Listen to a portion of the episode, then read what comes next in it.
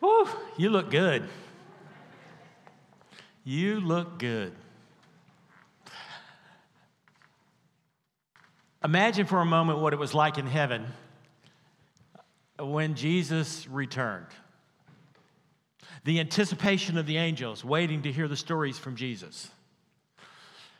I, would imagine that Gabriel was probably the spokesperson to interview Jesus. It might have gone something like this Well, Jesus, how did it go? Great, excellent. Well, Jesus, did they make you king? No. Did they make you a prince? No. Did they worship you? Well, most of them didn't. Well, what happened?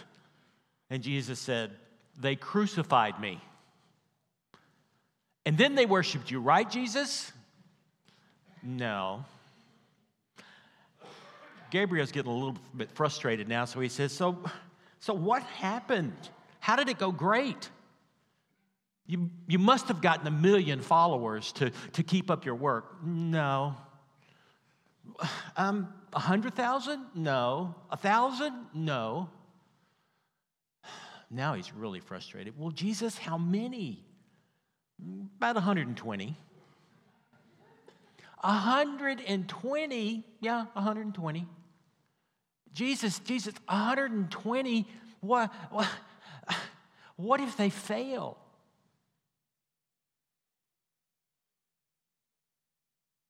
Well, I don't have any other plan, said Jesus. Well, what if they fail? And Jesus said, They won't. I'm not worried, Gabriel. I know them by name. They are mine, and they will not fail. We are the consequences of the success of all the saints that have gone before us. We are the result of the 120 that Jesus left behind when he ascended into heaven. We are we stand upon the shoulders of our mothers and fathers in faith. And really, to some extent, that's what this All Saints Sunday is about. It's about standing on the shoulders of all those who have gone before us, all those that lead back to that 120 that Jesus left behind. So, friends, as we begin our journey of finding our place in the church, what I'd like to do to focus on this morning is is the power and the authority of the Holy Spirit that Jesus gave to those first followers. That through them and through the presence of Jesus with us is given to us. Given to us. Let's pray. Oh, Lord God, may the words of my mouth and may the meditations of our hearts be acceptable in your sight. Our strength, our Redeemer. Lord, may these words be your words, and for all that I don't speak this day, O oh God, may you fill in the gaps that your word will be proclaimed. Father, Son, and Holy Spirit. Amen. The book of Acts stands as a, a bridge between the Gospels and the early writings of the apostles. And the, the, the book sheds light on the early days of the church. It starts with the, the gathering of that small group of disciples, uh, the, the, the, the increase of that gathering to about 120. Jesus commissioned to them and his ascension into heaven. The commission is not unlike the commission that we read at the end of Mark, at the end of Matthew, at the end of Luke. Are different words, but it's the same commission that we have work to do. It goes like this in verse 8 You will receive power when the Holy Spirit has come upon you, and you will be my witnesses in Jerusalem, in all Judea and Samaria, and to the ends of the earth. Now, the purpose of Acts is often debated. There are a few opinions about it. The first opinion is that Luke was, defi- was uh, putting together the book of Acts as a defense for Paul and his trial. Because if you look at the book of Acts, the emphasis is upon uh, the conflict with the Jewish community, and it kind of takes the emphasis off of a, off of a conflict with the Romans so that maybe Paul could have a better uh, argument before the Roman authorities. The second is that the book was written in order to bring unity between the Jewish communities and the Gentile communities. And we have their quotes from the leaders as they are reaching out to one another and softening the rules of, the, of, of, of, of Judaism to the, and to emphasize the gospel of Jesus Christ.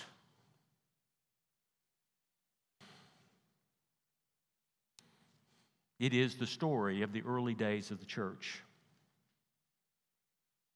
I believe the thesis, though it may have been written for those purposes, but I believe the primary thesis of the book of, of, of Acts is found in verses 7 and 8. There he gives us his thesis, and that thesis is driven home again and again and again. First, there in uh, verse 7, it is not for you to know the times and periods that the Father has set for his own authority. The, the disciples still don't understand. They think that the kingdom of God is going to come on earth, that there's going to be this, this national kingdom. And Jesus is, to some extent, clarifying here and expanding what the kingdom of God is, that it's not of this earth, but also of, of all of God's creation, including heaven. And then he says that the timing is in God's hands under God's authority. And this is where we find direction. The Greek word exousia, which is translated authority, is literally delegated authority. And Jesus, and we see this word in Matthew particularly, as Jesus gives authority to the disciples in chapter 10 to cast out demons and to heal the sick. In chapter 28, after his resurrection, he told them that the authority that was given to him is now given to them. And when they're asked about the resurrection there in Acts, he uses the word exousia, the Father's authority. Now, here's the good part. The way this sentence is structured, it implies that the authority of the Father will be delegated to all of the followers of Jesus that are to come. All. We have authority. And but we also have more. Verse 8 expands. And you will receive power when the Holy Spirit has come upon you. Not, not only will, will the followers of Jesus receive an, an authority, this delegated supernatural authority, but there will be power along with it. The Greek word dynamin, translated power from the root word dynamis, is the word from which we get dynamite. And, and, so we just assume, well, you know, it's explosive power that's given to us, it's some kind of extreme power. It is power through God's ability. It is power under the control of God. It's one thing to have strength and power, it is another to have supernatural, Holy Spirit driven strength and power to do God's work. In finding our place, in finding our place, this is what we have. You will receive power when the Holy Spirit have come upon you. And then he says, You will be my witnesses. You will be my witnesses in Jerusalem and Judea and Samaria and to the ends of the earth. Jesus insists that not only is there um, not an earthly kingdom that's coming, but the power of the Holy Spirit is coming. That is what is coming. that the power of the Holy Spirit is to be poured upon them. And then he shifts from this power to the mission. Hear this the mission of the followers of Jesus Christ to be witnesses. To be witnesses. And there's a purpose to the, work, to the places Jerusalem, Judea, Samaria, and to the ends of the earth. That's like saying Carrollton, DFW, the nation, and the world. That's like saying those who look like us and sound like us, to, that we know, to those that look like us and sound like us that we don't know, to those that don't look like us and sound like us, to those of other cultures and other languages, like in Cambodia. Our primary mission is to be witnesses. The Greek word martyr is the word from which we get our word. The Greek word martyrs is the Greek word that we get martyr, to die for a cause. But in Greek, it means a whole lot more than that. It does mean to give up one's life, but it means more to give up one's life for the truth and a cause.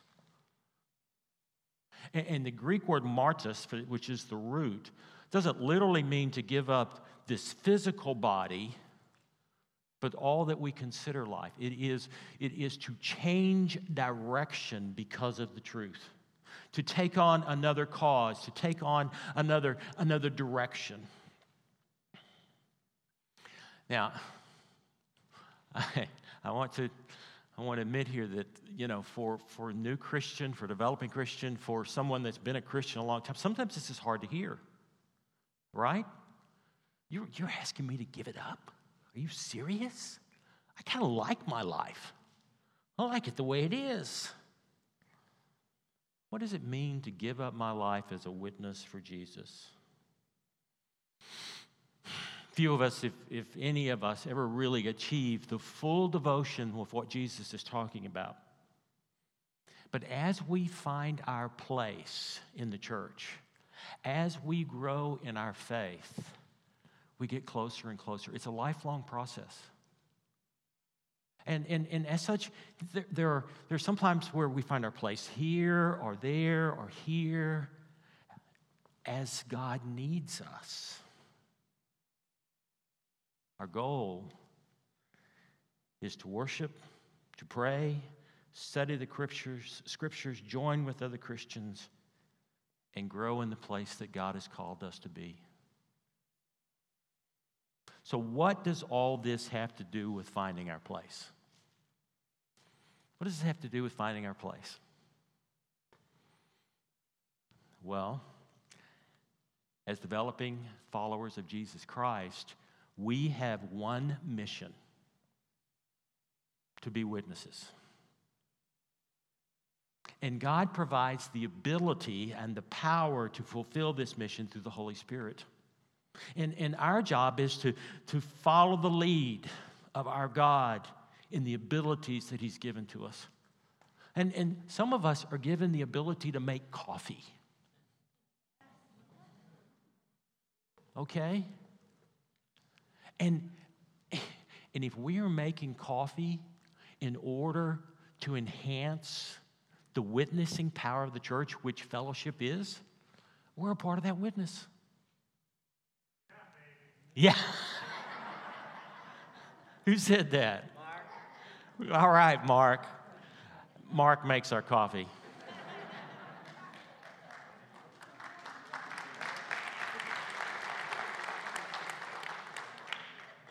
And I just lost my place. I really did. Thank you, Mark. Can, can, Mark, would you come up here and finish the sermon for me? That'd be just great. You, you know, if you could do that for me. The point is, we start at different places in our witness. We start at different places.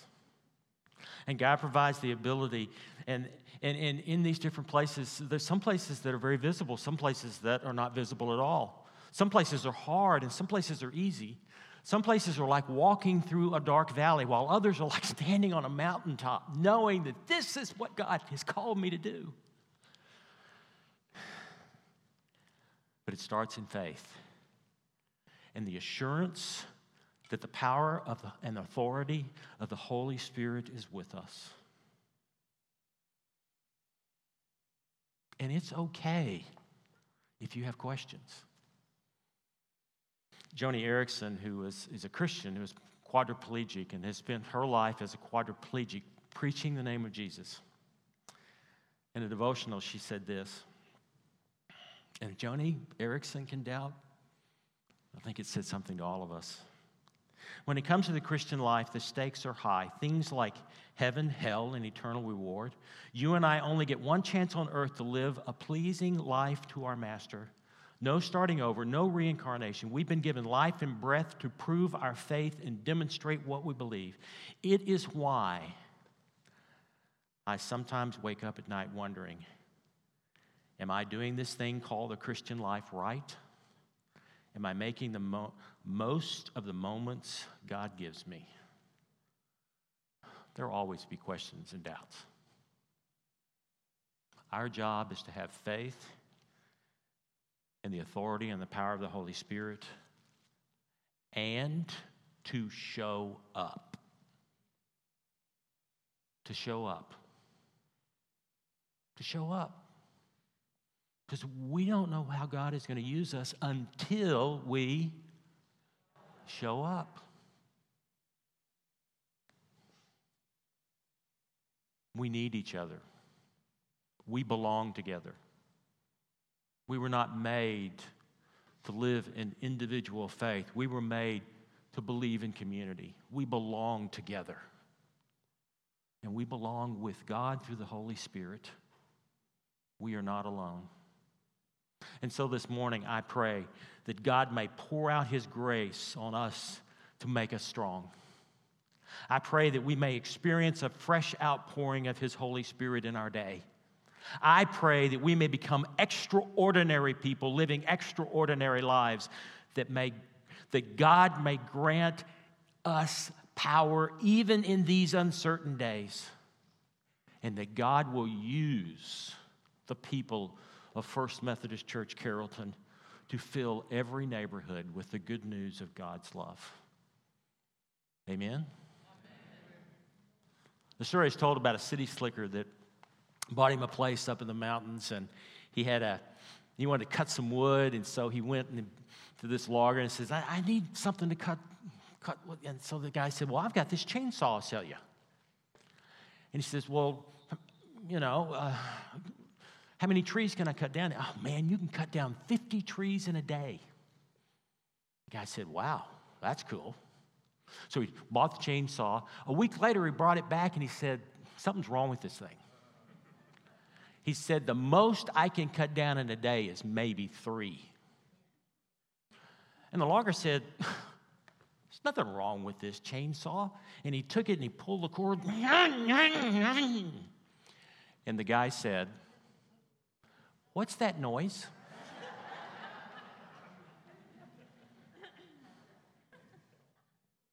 you know, we laugh, but how many of us have had the same experience when it comes to the Christian life? We go, why is this so hard?